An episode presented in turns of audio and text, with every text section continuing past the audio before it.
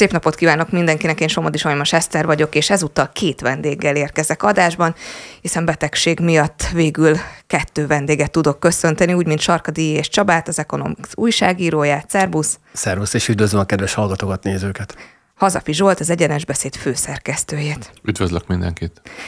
Nos, hát izgalmas héten vagyunk túl, vagy hát mikor még mi ezt az adást fölvesszük, a nagyon fontos, tudják a hallgatók, nézők, szerdát írunk, de azt gondolom, hogy már ekkor is van bőven miről beszélnünk, hiszen megállapodott Lázár János és Karácsony Gergely, aki nem követi az aktuális híreket, azok számára osztjuk meg, hogy hát igen, a bizonyos bérlet kapcsán sikerült közös nevezőre jutniuk, hétfőn megállapodást kötöttek a budapesti és az agglomerációs közösségi közlekedés viszonyának rendezéséről, és végül is mondhatjuk, azt, hogy ez egy ilyen koprodukciós megoldás, mert hogy egyiknek sem lett teljesen igaza, hiszen a Budapest bérlet változatlanul érvényes marad a főváros egész területén, a BKK mellett a MÁV, a Volán és a HÉV járatain is. A Pest vármegyére váltott havi bérlet, illetve a havi országbérletet március 1-től a BKK járatain is elfogadják.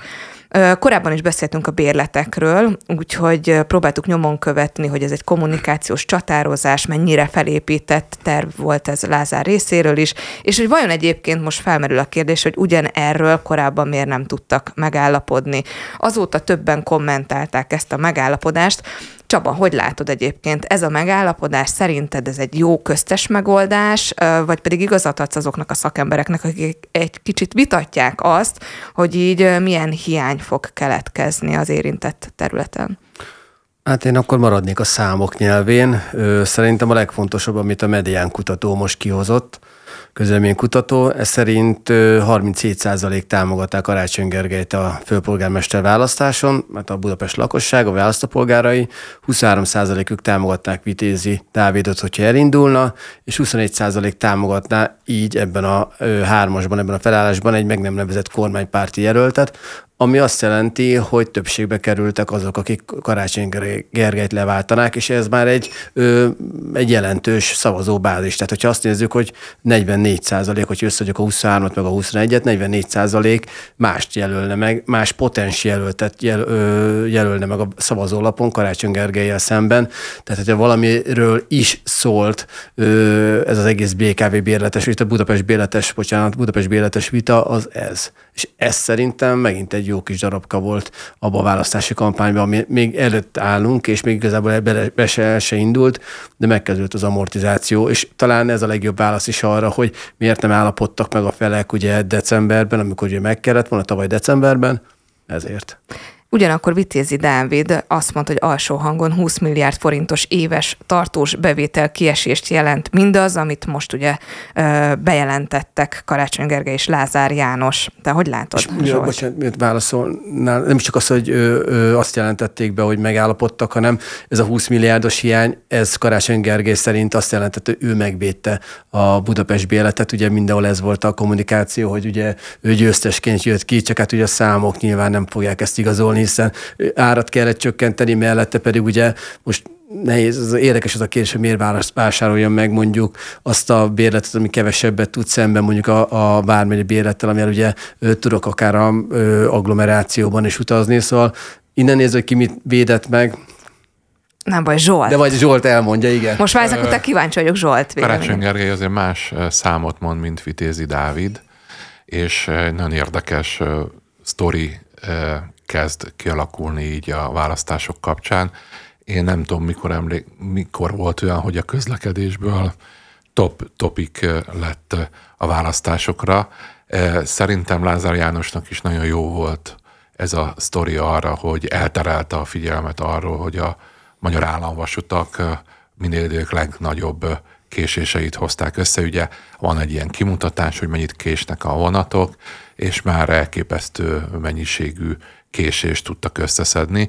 Ez azért nagyon kellemetlen, mert a közlekedés tekintetében nagyon sok nagyvárosba, Debrecentől Pécsig, Szombathelyig azért elméletileg egy modern országban csúcstechnológiával rendelkező vasúttal kellene járni, mert a legkörnyezetvédőbb elektromos meghajtású, és ezért nem erről van szó, hanem hogy Budapesten ez a bérlet hogyan van, kit érint, ki nem érint. Tehát, hogy szerintem a Lázár János minisztériumának is volt egy jó időszaka arra, hogy nem erről volt szó, hogy most megy a vonat, vagy nem megy a vonat. A másik az, hogy láthatóan a Fidesznek egy célja lehet az, hogy a kormányzó képességét a Karácsony Gergelynek azt valamilyen módon erodálja.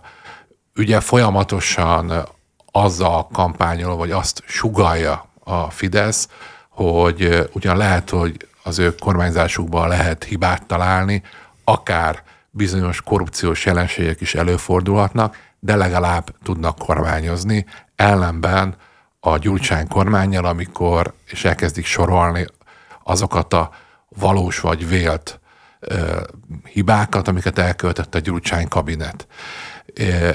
Ezzel szemben az ellenzék a fővárosi tevékenységüket szeretnék egy mintaként hozni arra, hogy rendelkeznek kormányzó képességgel, és ha megkapnák a kormányrudat, akkor tudnának kormányozni. Amúgy különben ez egy nemzetközi jelenség volt, Olaszországban Berlusconival szemben egyszer Róma főpolgármesterségén keresztül tudta újra szervezni magát a baloldal, és tudta azt mondani, hogy van egy kormányzó képességük. Sőt, Isztambulban is hasonló volt. Isztambulban is hasonló volt, de ott is azért nagyon belenyúltak a választások menetébe. Tehát, hogy van egy ilyen meccs, hogy a Karácsony és a Karácsony köre próbálja azt mutatni, hogy lám-lám, ekkora ellenszélben is mi egy ekkora világvárost, mint Budapest tudjuk kormányozni, és a Fidesz folyamatosan próbál olyan helyzetet teremteni, amely ezt erodálja. Ugye Karácsony Gergelyről mindig próbáltak úgy kommunikálni, attól függ, hogy milyen hangulatú sajtóban volt a fideszes bulvármédiában, nagyon irritáló módon, a mérsékeltebb kormányzati újságokban szakmai nyelven azt, hogy alkalmatlan a kormányzásra, alkalmatlan a főváros vezetésére. Szerintem erről szól a történet. Amúgy nekem az a véleményem, hogy a tömegközlekedésre nagyon-nagyon-nagyon sokat kéne Magyarországnak fordítania, mert az a jövő, és nagyon sok ismerősöm, akik voltak észak-európai országokban, szuperlatívuszokban beszéltek arról, hogy egy jól megszervezett tömegközlekedéssel mennyivel élhetőbbé tud válni egy város. Igen, és ide hoznám még be azt a hírmorzsát, ami mellett szintén nem menjünk el, hogy Walter Katalin, BKK vezérigazgató ugye beadta lemondását egy szerencsétlen megfogalmazás kapcsán, vagy okán, és azt emelték ki, hogy sajnos ezt a szakmai ügyet és vitát ugye a politika eluralta. De ez, ha távolról nézzük, meg szerintem közelről is, azt kell, hogy mondjuk, hogy ez tagadhatatlan, hogy sokszor, amikor fölkap a média és a politika egy témát, akkor sokszor már nem szakmai alapon beszélik, vitatják meg az érintettek vagy a szakemberek, hanem már akkor bal és jobb oldal vitatkozik, pedig sokszor akár lehetnek köztes jó gondolatok is. Csaba, ezt hogy látod? Egyébként fontos volt ez a Walter Katalinos kiszólásod is, meg megjegyzésed, hiszen nem csak ez volt, ami elbekerült ezzel a félmondattal Walter Katalin hírekben, hanem amikor például bocsánatot kért azért, hogy úgy hozták be a ritkítást, és akkor itt tudok BKV vonalak ritkítását, és csak azért akartam a saját szavamba vágni, hogy Zsolttal akkor legyen valami vita is, hogy amikor arról beszélünk, hogy Karácsony Gergelyék megpróbálják azt a képet megmutatni magukról, hogy ők egy világvárost építenek, és hogy ők erre mennyire alkalmasak, szemben ugye a kormányzati kommunikációban megjelent ugye alkalmatlan szöveggel. Ez például annyira jól megmutatta, hogy bevezetnek elvileg egy szakmai érvek mentén megerősített, vagy azok alapján meghozott döntés, hogy ritkítani kell a járatokat, vagy átszervezni, hogy akkor legyen sokkal szebb a megfogalmazás, és erre egy hét múlva azt mondják, hogy az egészet vissza. Tehát, hogyha, és ami nem is egy apróság, hiszen sok embernek a mindennapjait határozták meg ezzel, meg hát ugye a legnagyobb budapesti vállalatnak a működésére hatottak ki, de nem lehet azért szerintem egyik napról a másikra oda-vissza rángatni egy rendszert, egy közlekedési rendszert. Szerintem ezzel a katások vitatkoznának, tehát ha bejelentették volna, hogy mégsem változik annak idején ez az igen, adó, csak ez... akkor szerintem el tudták volna fogadni, hogy visszakoznak a döntésükben. Az is lehet, de ők nem visszakoztak. Tehát pont ez a különbség. Tehát az, hogy mondjuk a kormányzat ebben a szempontból azt mondta, hogy a katát nem erre találták ki, amire ugye végül használták széles néptömegek, amiben azért van ráció, és amúgy a kata, ami most is létezik, és amúgy viszonylag elég szép mennyiségű pénz származik onnan a költségvetésbe, zárójelbe zárva, de onnan sem fordult nagyon vissza a kormányzat. Tehát kitalálták, most vagy jó, vagy nem jó, erről majd nyilván döntenek a szavazók, de nem egyik napról a másikra változtattak meg egy ekkora döntés, ami szerintük legalábbis szakmai lett volna. A másik pedig, hogy szintén ez a Karácsony Gergely féle erődemonstráció mennyit is jelent, hát azért nem olyan nehéz találni olyan vezető budapesti politikust, illetve aki a fővárosi önkormányzatnál dolgozik, akár például Tüttő Katalinnal is voltam egy műsorban az ATV-ben, amikor teljesen normálisan, vagy olyan szemtelenül el tudta mondani, hogy a kasszában, Budapest kasszájában nincsen pénz. És amikor megkérdeztem tőle, de hát mondom, hogyha ezt a szavazók hallják, látják, és akkor, hogyha még hazamegyek, és én is azt mondanám otthon a feleségemnek, hogy jaj, hát elköltöttem minden pénzt, de amúgy ugye szeretsz meg, ugye jó férjed vagyok, meg amúgy ellátok mindent. És akkor azt mondaná, hogy nem, akkor valószínűleg nem tudnám azt mondani, hogy ez ebben ne lenne igaza. Tehát az, hogy ilyen, csak is simán tudják közölni, hogy azok az emberek, akiket azért bíztak meg a választók, hogy vezessék ezt a várost, és ők ennyit tudnak elérni, tök mindegy miért, hogy nincsen pénz az önkormányzatban, és ilyen pár milliárd forintjuk maradt meg, amit szerintem egy vidéki város számára is semmit nem jelentene. Igen, de látod, itt ezt a témát megint egy kicsit átpolitizálva nézzük, mert most a főváros vonatkozásából beszélgetünk, ugyanakkor a többi... Igen, nem azért mondom, mert félrevitted volna a témát, de hogyha meg egy kicsit nagyobb látószögbe helyezzük a témát, akkor nagyon sok polgármester elmondja azt, hogy ők jelenleg, ha volt is megtakarításuk, akkor az csökken, hiszen felélik. Tehát, hogy nagyon sok olyan tényező változott az önkormányzatok életébe, ami miatt még aki mondjuk felelős, jól gazdálkodó, az is azt mondja, hogy hát nem túl jó azokba a pénztárcákba most nyúlkálni. Ebben igazad van, és ez pedig az örök vita kettőnk között, amire szerintem úgy néz ki, mégiscsak nekem lesz igazam, hogy ezek a kijelentések bizonyítják azt, hogy támasztják alá azt, hogy a sokkal nagyobb jelenleg sokkal kevesebb az ereje, meg sokkal kevesebb a funkciója a polgármesteri létnek bármely településen is, és így az egész önkormányzati választásnak is sokkal kisebb a tétje, mint ahogy azt az ellenzékiek gondolnak és készülnek, hiszen hogyha egy Budapestet is, ami a legnagyobb város, ki lehet egy tollhúzása, vagy egy csettintéssel véreztetni, el lehet venni tőle minden pénzét, akkor gyakorlatilag ez semmit nem jelent. Tehát nem is erre kéne készülni, és az meg biztos, hogy amiről beszélgettünk, akár színfalak mögött is, de szerintem meg a műsorban is, hogy pont az, hogy az önkormányzatiságnak is ebben a jelenlegi formájában talán már nem is biztos, hogy a nagy jövője lenne, hiszen hogyha azt is látjuk, hogy a demográfiai szempontból tűnnek el települések sajnos, akár vidéken is, igen. Mindenképpen hát, majd változtatok. Ígérem legközelebb, hogyha te leszel a vendég, készülök egy önkormányzati témával, és majd alaposan kivesézzük a kettőnk közötti különbséget ebben a kérdésben, de azért szerintem, amikor korábbi jogokat, lehetőségeket vonnak el az önkormányzatoktól, akkor azért tagadhatatlan, hogy átrendeződik a dolog. Az meg szerintem egy validálítása a lakosságnak, hogy központból irányítani településeket baromi nehéz. Én elhiszem, hogy vannak dolgok, amik működnek, viszont nagyon sok olyan tényező van, amit csak helyben tudsz szervezni. Tehát most gondolok itt arra, hogy... a fővárosi tömegközlekedés egyik napról a másikra. Igen. Jó, oké. Zsolt, te hogy látod az önkormányzatok kasszáját? Nekem az a vicces az egészben, hogy ha igazat adok, és igazat adok most a kollégámnak, akkor átgördítve ezt a problémát más dimenzióba, akkor tekintetben akkor a magyar kormány is nagyon fura helyzetben van, hiszen ők meg Brüsszeltől úgymond nem kapják meg a pénzt, és azért maradt el évek óta a pedagógusok valós, jogos követeléseiknek megfelelő béremelés, mert ugye Brüsszellel nem tudták, úgymond Brüsszellel, ami azért mondom, hogy úgymond, mert így nevezik több intézmény is van Brüsszelben, nem tudtak megegyezni, és valójában az, hogy az államnak a eladósodása megint növekedett, az, hogy a forint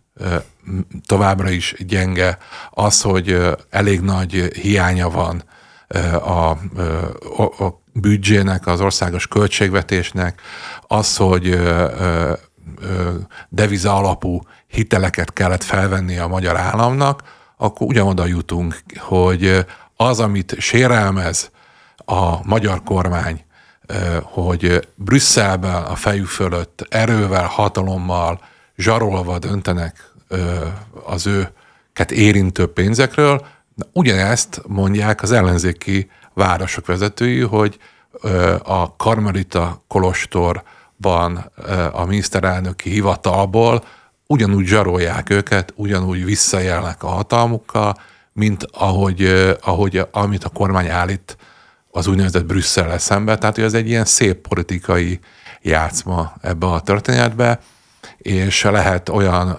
narratívákat, meséket, mituszokat, politikai legendákat gyártani, amivel aztán a hívők a maguk tetszése szerint eldöntik, hogy ebben a képletbe ki a gonosz és ki a jó.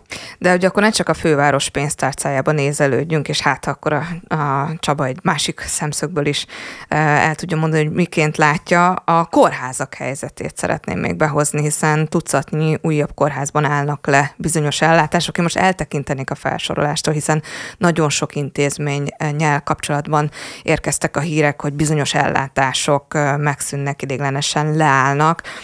Akkor Csaba, itt mi a helyzet? Tehát, hogy itt akkor vajon ez a pénztárca mennyire nincs rendben, vagy minek köszönhető az akkor, hogy a kórházaknál ekkora a gond? Itt meg ugye ez szintén egy terület elvi vita is, ami mögötte van. És amit ugye már az egészségügyi reformot már nagyon régóta, ugye már a 2010 előtti kormányok is szerettek volna az ágybezárásoktól kezdve elkezdeni meg szűkíteni az egészségügyet, hogy per pillanat nyilván ebben a méretében ennyire széttagozódva fenntarthatatlan a rendszer, tehát ez egyértelmű. És az, hogy azt pedig ugye nagyon régóta figyelmeztettek erre szakemberek, hogy jó, hogy most elkezdődött, és van egy óriási béremelés az egészségügyben, de ugye nekem is van a személyes tapasztalatom, hogy attól függetlenül, hogy most már tényleg jól keresnek, akik benn vannak, viszont akik még benn maradtak, az már nem elég, és az utánpótlás, ami hiányzik. Tehát most, hogyha hiába is keresnek jól a nővérek, vagy a szakápolók, vagy pedig az orvosok, per pillanat az utánpótlás nehéz behozni, és látni az, hogy a fiatalok körében nincs meg az a vágy, hogy valakiből mondjuk szakápoló legyen, valakiből nővérke legyen, és amíg ez nem történik meg, és amíg még ugye a mesterséges intelligenciát és a robotokat nem lehet behozni az egészségügybe, hogy egy újabb kedvenc témádat hozzam ide a hallgatók elé, addig viszont sajnos ez lesz, hogy hiába van nagyon jó kórház, esetleg most függetlenül attól, hogy éppen melyik kórházról beszélünk, de hiába jó egy kórház, hiába van felújítva, hiába vannak benne gépek, hogyha nincs, aki ezeket alkalmazza, illetve hát ugye akik ezeket működtesse, addig sajnos ez lesz. És akkor itt lesz a következő kérdés, hogy mint ahogy akár az önkormányzatok esetében is, hogy hogyan lehet központosítani a rendszert, és akkor hogyan lehetnek ilyen szuperkórházak, amelyek mondjuk összefognak egy nagyobb területet, és mondjuk azok a kisegítő egészségügyi intézmények, amik jelenleg vannak, és amelyek csak így időlegesen képesek működni, akkor azok fogják ellátni a kisebb feladatokat. Zsolt, hogyha most családos apaként kérdezlek téged itt ugye a központosítás szuperkórházok kapcsán, akkor kérdezem, hogy hát de hogyan látod azt, amikor mondjuk a gyerekeddel valami történik, és egy kórházba be kell rohanni, és tudjuk, hogy ott vannak az örök életű robotok és mesterséges intelligenciás fejlesztések, de még nincsenek itt. Tehát most jelenleg ez egy valid probléma, de neked azt mondják, hogy mondjuk neked Pestről olyan típusú ellátást igényel a gyereked, menj le Szegedig. Tehát erre úgy mi lenne a reakció családapaként a kórház folyosóján? Hát biztos, hogy nem örülnék neki, és tudom, hogy én abban a szerencsés helyzetben vagyok, hogy Budapesten élek, és ezért igen, a felhozás, tehát a felvetés az azért furcsa. Sántít, mert az én tapasztalatom az, hogy Budapesten elérhetőek a világszínvonalú szolgáltatások, de viszont a szűkebb és tágabb környezetemben kedves rokonaimnak az egyik gyermeke egy olyan betegséggel küzd, ami miatt nagyon-nagyon-nagyon sokat kell vidékről Budapestre járniuk, és tudom, hogy nekik nagyon-nagyon sok pénzbe kerül ez a történet, és nem is értem, hogy miért nincs abba a megyébe megszervezve annak a betegségnek a kezelése, arra való terápia. De visszakanyarodva a legelső kérdésre, én úgy érzem, úgy érzékelem, hogy a Fidesz vezetői vezérkara tudatosan hoztak döntést az oktatással és az egészségüggyel kapcsolatban, hogy az ő ciklusuk alatt hogyan kívánják azt finanszírozni, mennyire akarnak arra, mennyi pénzt akarnak fordítani, és nekem két olyan pont van, amit úgy gondolom, hogy a Fidesz vezetői számára egy ilyen tanulsággal bírtak. Az egyik az, hogy a múlt évszázad végén hatalmas sikereket aratott Angliába Tony Blair.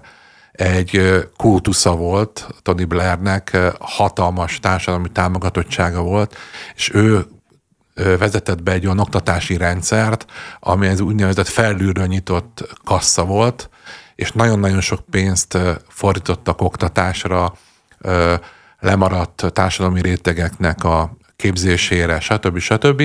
És ma már a Tony Blair az egy bukott politikus, és nem lehet azt mondani, hogy a Tony Blair kormányzás az egy ilyen minta lenne, és ebből azt vonták le, nekem úgy tűnik a Fideszben, hogy azért hiába költenek töménytelen mennyiségű pénzt az oktatásra, az a hatalom megtartása tekintetében nem biztos, hogy elégséges, és ezért nem fontos az a terület, hogy mi az oktatást kitömjük töménytelen mennyiségű pénzzel.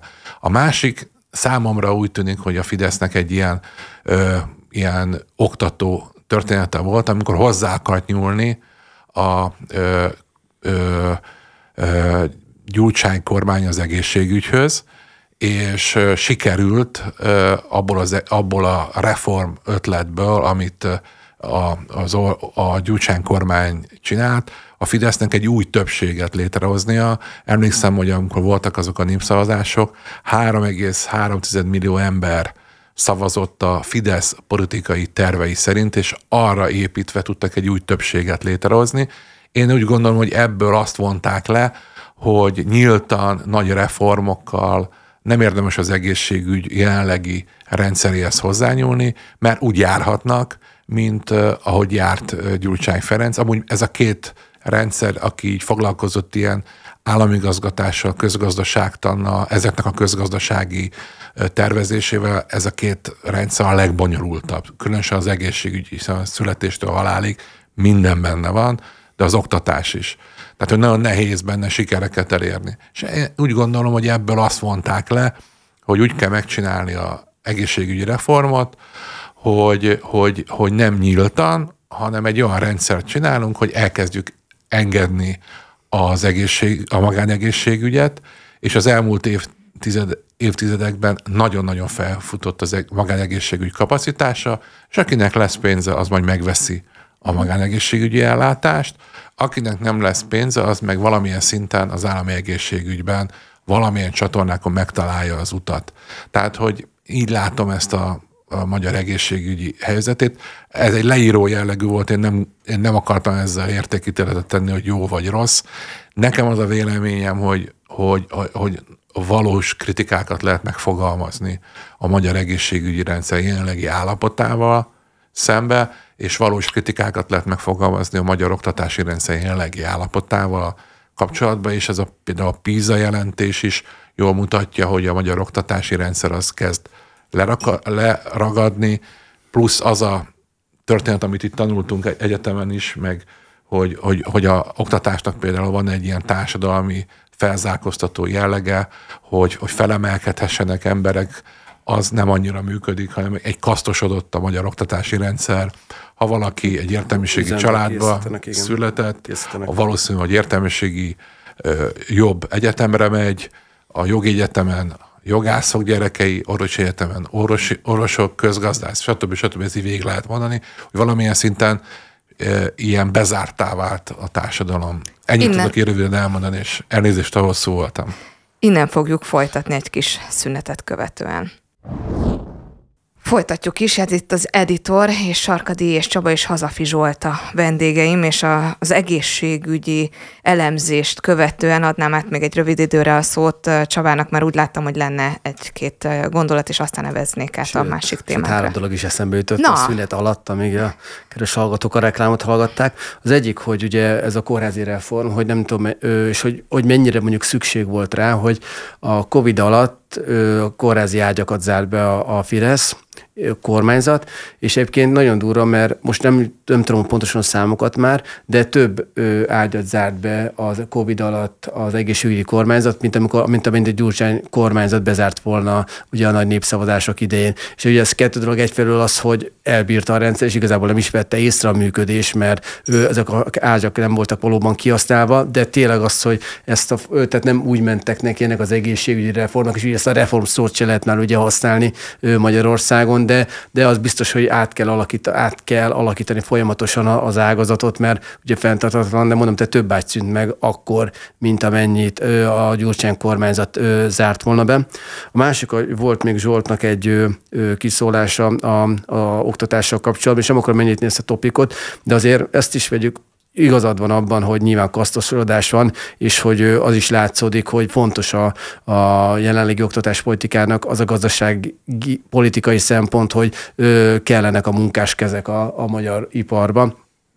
Ami viszont egy másik szempontból azért jó, mert megint most Budapestből szemlélve persze tök jó, hogy volt SFL, meg tök jó, hogy vannak ilyesfajta társadalomkutatói iskolák, de vidéken nézve azt, hogy most végre valakinek lesz egy szakmája, és mondjuk sajnos és nem kell kerülgetni nagyon sok esetben, az is már tök fontos, hogy valaki legalább végigjárjon egy általános iskolát, utána elmenjen egy szakmát tanulni, vagy egy középiskolába, vagy akár szakiskolába, ott is bejárjon iskolába, megtanulja ezt a rendszert, és utána el tudjon menni majd akár nagyon rossz, persze innen nézve én se ezt kívánom se a magamnak, se a rokonaimnak, de utána el tudjon menni akár egy üzembe, akár összeszerelni egy akkumulátorgyárat, keresse meg azt a pénzt, és akkor talán a következő generációban majd az ő gyerekei jobb sorsa lesznek érdemesek, de nem mindig Budapestről kell szemlélni Magyarországot, és Magyarországnak a nagy része sajnos, tehát innen kell indulni, ezt kell megtanítani nekik. Ezért van az, hogy és egyben ő tekinti a kormányzat az oktatást, mert talán nem is lett másképpen, legalábbis nyilván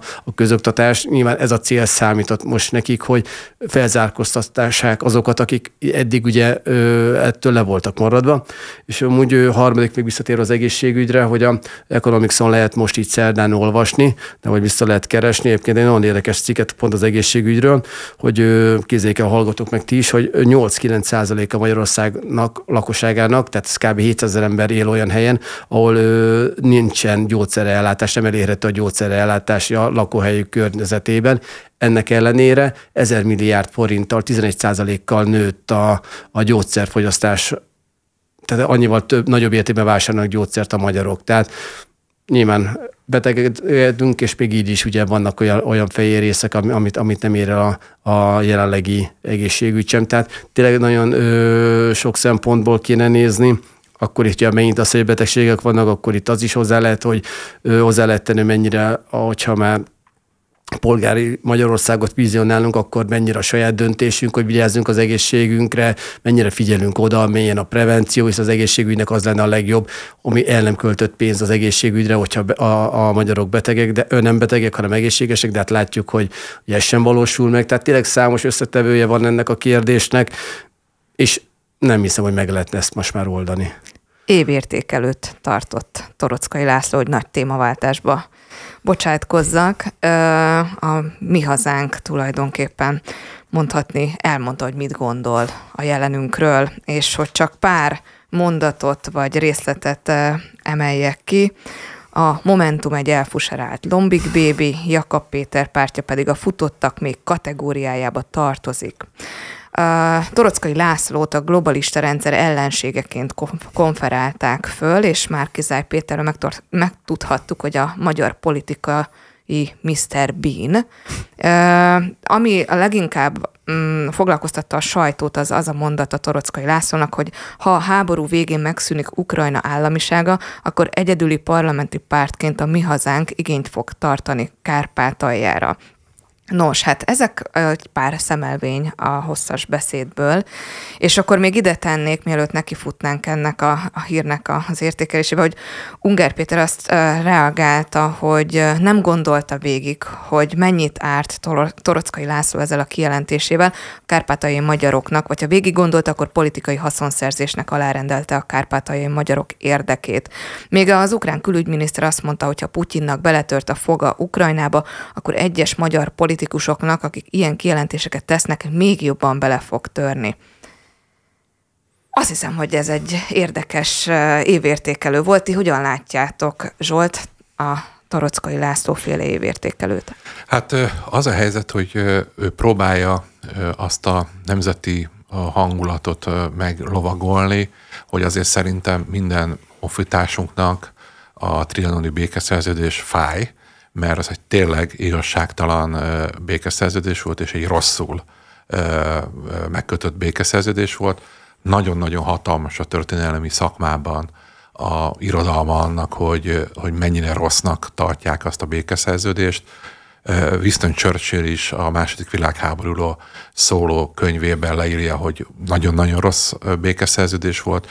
Ugye neki volt egy tapasztalata arról, hogy Afrikával, a búrokkal, amikor vívták az angolok a háborút, hogyan kell egy békét teremteni, hogy tartós béke legyen, de például Keynes, aki egy ilyen nagyon híres közgazdász, az kimutatta egy nagyon komoly elemzésbe, hogy Németország azt a terhet, amit kapott, hogy kell kifizetnie az első világháborúban okozott károkért, az teljesíthetetlen, és gyakorlatilag mindenki azt mondja, hogy az a mintája az, hogy kell rosszul megkötni egy békét. A határok igazságtalanul rosszul lettek meghúzva, ezt mindenki elismeri, és hogy ez minden magyar embernek fáj, hogy ha magyar embereket másik országba hátrány ér, és azért ért hátrány Kárpátalján a magyar nyelvhasználatba. Viszont az a helyzet, hogy mivel úgy lettek meghúzva a határok, hogy vannak olyan történészek, akik azt mondják, hogy direkt azért, hogy itt ne legyen béke Kelet-Európába, ezért szerint, ha már elkezdjük húzogatni a határokat, akkor azzal belesétálnánk abba a csapdába, hogy újabb olyan konfliktusok nyílnának ki, amelyek kezelhetetlenek, és ezért van az a koncepció, ami amúgy az Európai Uniónak a koncepciója, hogy a határokat azt próbáljuk elilluminálni, hogy ne a régi keretek között próbáljuk értelmezni ezt a dolgot. Nekem ez a véleményem, hogy szerintem az, amit mond Toroczkai László, az nem egy járható út. Azzal az ukrán nacionalistáknak ad indokot arra, hogy esetleg a magyarokkal szembe kövessenek atrocitásokat, ráadásul olyan precedens értékű kijelentéseket tesz, amely a román nacionalistáknak, a szerb nacionalistáknak, a horvát nacionalistáknak, a szlovák nacionalistáknak ad muníciót arra, hogy miért gyűlöljék esetleg az ott élő magyarokat, és miért akarjanak egy erőszakos asszimilációt a ott élő magyar kisebbséggel szembe elkövetni. Csaba? Én azért nem értékelném, attól függetlenül, amit elmondtál, az igaz, de nem helyezném Toroczkai László évértékelőjét az ekkora történelmi távlatban, tehát távlatban azért szerintem ez annyira nem volt fontos. Növekedő pártról beszélünk. Kétségtelen a magyar politikának az egyik apró ellenzéki pártja, tehát ez ilyen még attól függetlenül növekszik, ez még mindig az SZDSZ szintjén van támogatottság szempontjából, tehát azért nem tehát helyén kell kezelni, és azt, hogy amiket mondott Toroczkai László, az egyébként tök érdekes, hogy azért zárójelben teszem, és még véletlenül sem merném sohasem kritizálni a műsorvezetőt, de egyébként tök jó, hogy te is egyébként érdekes, hogy azt emelted ki, amit az ellenzékre mondott, tehát ebben a évértékelőben amúgy levette a keresztfizet, és még ennél talán még csúnyábbakat is mondott a Fidesz kormányzatra, tehát ott ugyanúgy megvoltak azok a, még ugye valahogy úgy is fogalmazott, hogy a Fidesz még a Sorosnál is nagyobb ilyen pénzügyi, ilyen nem tudom, agytröztökkel üzlete, és akkor róluk direkt nem beszélt, tehát volt itt Conteo bőven, csak egy része volt az, hogy Márki-Zay Péter Mr. Bean volt, de mondjuk azt láthattuk a elbukott választási kampányban, ez annyira nem jár messze a valóságtól. De mondom, tehát az, hogy a Toroczkai László miatt lenne rosszabb esetleg az ukrán és a magyar kormányzat, illetve a szélsőséges ukránok és a kárpátai, csökkenő számú kárpátai magyarság helyzete, abban azért talán nem hiszek, tehát az egy régebb óta húzódó és sajnos fellángolt és kétségtelenül meglévő szembenállás, ami a háború előtt is létezett, sőt a háború előtt igazán létezett, és azt is tudjuk, hogy még a háború előtt volt az a ukrán mondás is, hogy ő 2 óra telérnek a Balatonék, hogyha azon múlik, tehát ez odafele működött, és nyilván ott sem a felső vezetés volt, hanem ezek a kiszólások mindenhol jelen vannak, nyilván helyén kell kezelni. Az biztos, hogy megnyitott a Mi Hazánk is a kampányát, készülnek ők is az EP-rők, ugye külön indulnak, akinek ez a hang nem, vagy ez a stílus bejön, az mostnak itt van a lehetőség, és hogyha ezt akarja tovább hallgatni, akkor választhatja őket. Igen, igen. Mondjuk annyiban nem is szeretném eltúrozni Toroczkait, de nem is szeretném kisebbíteni két dolog, hogy ezekben a szélsőséges nacionalista pártokban, amelyek vannak minden országban, azok ilyen szektaszerűen működnek, tehát hogy nem a valóság értelmezés számukra fontos, hanem találnak egy magyarországgyűlési képviselőt, aki mond egy olyat, hogy Kárpátalját vissza kell adni Magyarországnak. Abba a szélsőséges, nacionalista szubkultúrában egy indok lehet, vagy egy érv lehet arra, hogy miért kell homogenizálni például Ukrajnát, meg mondtam más országokat is. A másik, hogy ilyen Toroczkai László kapcsán nekem egy olyan esemény van előtte, ami elképesztő, mondom, beleégett az én tudatomba, hogy ő volt az, aki annak idején... Az autó, rendőrautós? Nem a rendőrautós, hanem amikor azt mondta, hogy na menjünk át a parlament elől, menjünk át akkor még a parlament mellett levő magyar televízióba beolvasni a követeléseinket, és utána egy olyan dominó indult el, ami legalább csak azóta is meghatározza a magyar politikai elitet, és azóta is egy olyan esemény, ami szerintem a magyar történelemben és a politológiában egy nagyon fontos állomás. A mai jelenlegi politikai palettát, kommunikációt, üzeneteket anélkül nem tudjuk értelmezni, ami akkor történt 2006. szeptember közepe felé. Igen, hát egyébként csak annyi, hogy egyre gondoltunk, ugye a rendőrautós pedig azért, ugye a rendőrautóból kommunikált a tüntetőkkel, készült a kép. Nekem az van meg, amikor volt ott egy tüntető tömeg a parlament előtt, és akkor ő kérte meg az embereket, hogy átvonulunk, és onnantól már történelem. Igen, hát az biztos, tehát ha más nem, akkor erre... Innen kéne átkötnöd valami könnyed témára? Nem, még egy záró rövid kérdés, ezért így föltennék, mert említetted, hogy azért helyen kell kezelni a Mi Hazánk pártját, és hogy azért... Mint hogy a többi ellenzéki pártot is. Igen. Viszont, hogyha a dinamikát nézzük, hogy ők hogyan növekednek, vagy mit tudtak elérni a többi ellenzéki párthoz képest, azért azt senki nem tagadja el, hogy az a többiek teljesítményéhez képest a wow faktor, és azt a rövid kérdést tartogattam még ide, mielőtt áteveznénk egy másik témára, hogy szerintetek a napjainkban, amikor nagyon sok területen forrongó hangulat van, legyen az energiaválság, akkor a különböző háborús helyzetek, lehet, hogy az a titkuk, hogy ők viszont egy nagyon karakteres irányba indultak el a kommunikáció tekintetében? Nem gondolkoznak, nem lacafacáznak azon, hogy ez most például ez a mondat, amit most elemeztünk, mivel jár, vagy hogyan ítélik meg őket, hanem így bum bele, mi ezt gondoljuk, ez van, velünk tartotok, vagy nem? Persze, hát ebben igazad van.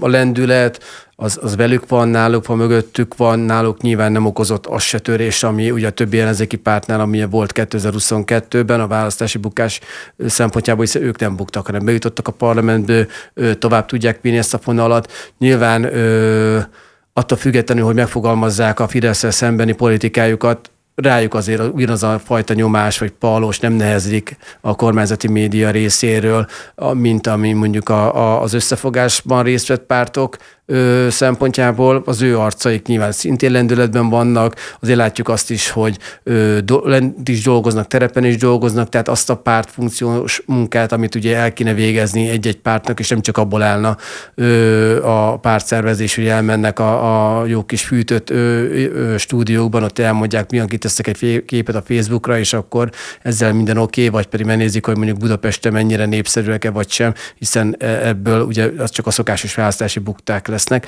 Az pedig abban is egyébként tökéletesen igazad van, hogy válságos időket élünk, tehát főleg Európa, láthatjuk azt is, hogy pont beszélgettük is, hogy attól függetlenül, hogy háborúk vannak, de Franciaországtól Németországon át például akár az agrártársadalom fellépett, és azért látványos akciók vannak, ez így megy szépen végig Európán. Láthatjuk azt is, hogy azok a politikai erők, akik határozottan tudnak valamit mondani a jelenlegi helyzetre, ugye Hollandiától, Szerbián át, Szlovákiában, nyilván a Németországban is az AfD is úgy erősödik, hogy amire talán nem gondoltak korábban, azokat ilyenkor sokkal jobban meghallgatják, és sokkal kíváncsiabbak az emberek, akik ugye azt látják, hogy nincsenek megóvva, nincsen biztonság a fejük fölött. Tehát ez is egy olyan hatás, amit nem most látunk először, és aminek mondjuk érdekes lesz majd, hogy milyen lesz az új LP parlament, és milyen lesz az új Európa majd nyár után. Zsolt?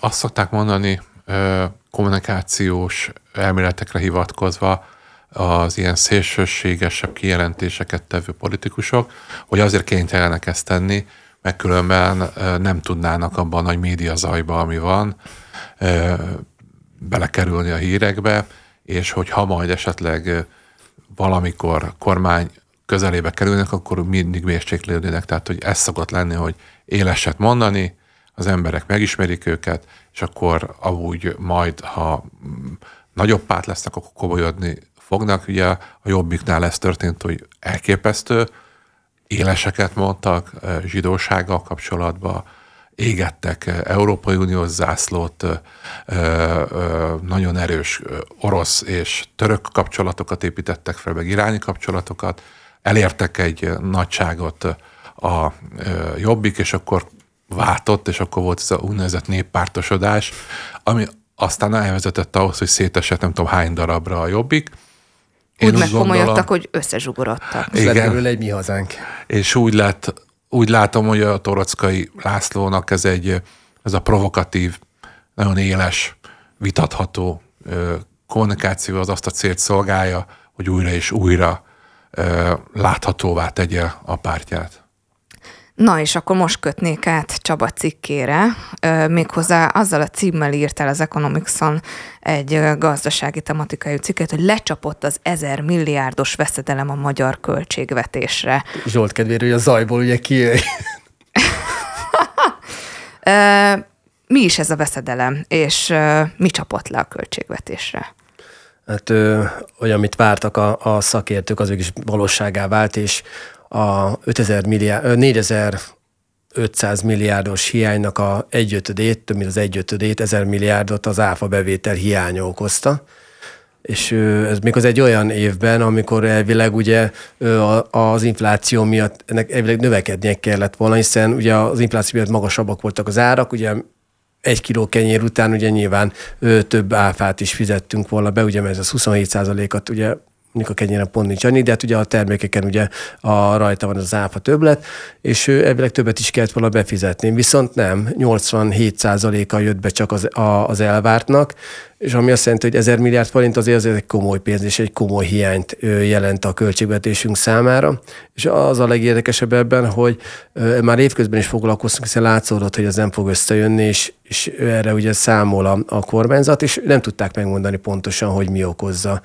És most majd készülöm sokára egy újabb ilyen elemzés ebből a cikkből, és már azt is lehet látni, hogy van arra esély, hogy már a szürke gazdaság is megjelent, tehát nagyjából ennek a bevételhiánynak egy ilyen 2%-a már a szürke gazdaságba kerülhetett, ami szintén nem jelent jót a pénzügyi kormányzat számára, tehát elkezdett szivárogni a pénz, ami azt jelenti, hogy próbálják, elfogyott a lakosságnak a tartaléka, elfogyott a lakosságnak a pénze, nyilván elértek egy olyan színvonalat az árak, hogy azt már nem tudták megvásárolni, és akkor innen jön az, hogy a boltokban nem, vagy legalábbis nem beütve az a gépbe, hanem próbálnak az emberek ugye fennmaradni. De az látszódik, hogy hiába emelkedtek a reáljövedelmek, legalábbis átlagos szinten, ami ugye mindig jól tudjuk, hogy nem azt jelenti, hogy mindenkinek jobb lett, hanem valakinek jobb lett.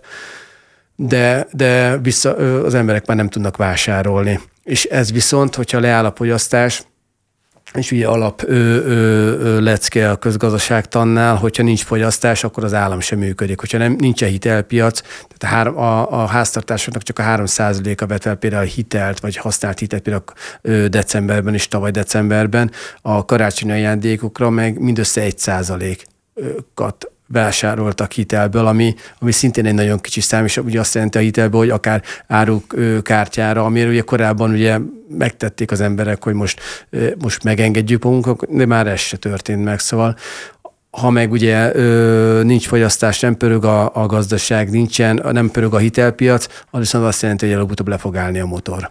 Zsolt? Nekem az egészben az érdekes, hogy annak ellenére, hogy tényleg történelmi nagyságú reálbércsökkenés volt, olyan infláció, ami még a 90-es évek elején volt. Ahhoz képest majdnem kis túlzásra azt lehet mondani, hogy a Fidesz majdnem úgy növelte a népszerűségét. Miközben az a ilyen ökölszabály a politikában, hogy gazdasági válság idején mindig leváltják a kormányt. Ez egy nagyon nagy feladvány az emberek számára, vagy hát a kutatók számára, újságírók, politikusok számára, hogy fordulhat az elő, hogy egy ilyen gazdasági helyzetben nem tud az ellenzék egy olyan alternatívát mutatni, ami alapján a kormányzó erőnek, a kormányzó intellektuális pólusnak riválisává tud válni. Végighallgatnék egy olyan értekezést, ahol olyan emberek, akik erre rálátnak, azok elmagyaráznák, hogy ez hogy van, miként van. Ugye van erre hagyj válaszoljak Zsoltnak, hogy volt módon megkérdezni, nemrég volt egy ilyen háttérbeszélgetés, hogy több közvéleménykutató is összegyűlt, és vetettem ezt a kérdést, mert ugye korábban mindig az volt, hogy ha majd lesz háború, vagy lesz világjárvány, lesz akármi, akkor majd megbukik a Fidesz, jó, nem történt meg, de akkor majd, hogyha már tényleg az emberek a saját zsebükön érzik, akkor itt most már kormányváltó hangulat lesz. És akkor kérdeztem tőlük, hogy tehát hogy nem történik meg, hát ugye látszódnak a számok, hogy tényleg azért minimum azon a szinten van a kormányzó párt, hogy amint a választások idején, de bőven többségbe kerülnének, hogyha most lennének a választások, és mondták, hogy igazából ennek nincs, tehát minden, ami törvényszerűség lenne, az Magyarországon nem működik, és az volt az egyetlen válasz, hogy amit most élünk, ezt a korszakot, 5-10 év múlva tanítani fogják a politológián, hogy van ilyen is, tehát amikor az embereknek elvileg el kéne fordulnia a kormányzattól, nem teszik meg, valószínűleg egyrészt azért is, mert nincs alternatív, nem látnak más alternatívát, de az biztos, hogy ez a szakemberek per pillanat még, és akkor kiábrándítom Zsoltot, nem tudják a választ, hogy hát ugye van az a poén, tudjátok, amikor mondják, hogy A opció, tudod, és akkor még a B-társa mondják, és akkor B, mert az A annyira szörnyű. Viszont... Én nem tudom most, miről beszéltem. Viszont itt hoznám be akkor azt, hogy viszont vannak elemzők, akik szerint egyébként ők nem mondják, hogy 5 év múlva kell ezt csak elemezni, hogy az ellenzék munkájának köszönhetően nincs olyan alternatíva, amiről el tudják hinni az emberek, hogy lehet ilyen pessimista lett a magyar társadalom, hogy már sehogy se jó. Azért a magyar társadalom mindig pessimista volt, biztos. Tehát már a század előn ha egy Adi Endrét elolvasol, akkor tehát ez, azért ez nem ez az optimista, a magyar attitűd, nem az optimista, nekünk Mohács kell című feeling van azért Magyarországon nagyon régóta. Na de amikor ez a szint még csökken, akkor lehet, hogy ezt az időt éljük, nem? Lehet. Csak az, hogy legyen még egy szám benne, mindezt úgy ért el a kormányzat, hogy 2000 milliárd forinttal több adót szedett be a lakosságtól, illetve a gazdasági szereplőktől. Az adócsökkentős kormánya? Tavaly, és még így se lett elég, tehát ezt azért még tegyük így mellé, hogy tényleg legyen mit tanulni 5-10 év múlva, majd a politológia szakon. Így van, viszont a mi teljes képünk az az, hogy elszaladt a műsoridőnk, és nem tudjuk megnövelni pár perccel, hogy beszéljünk egy számomra kedves témáról, amiről majd egyszer legközelebb beszélünk, hiszen kis színes hírrel érkeztem volna, hogy vajon megmutatni a gyermeket napjainkban a közösségi oldalakon mennyire helyes vagy helytelen, de akkor erről majd legközelebb. Köszönöm szépen Sarkadi-Illyés Csabának, az economx újságírójának, hogy eljött hozzánk. Köszönöm szépen, hogy itt lehetem. És Hazafi Zsoltnak, az Egyenes Beszéd főszerkesztőjének is. Én is köszönöm. Kedves hallgatók és nézők, egy hét múlva ismét Editor.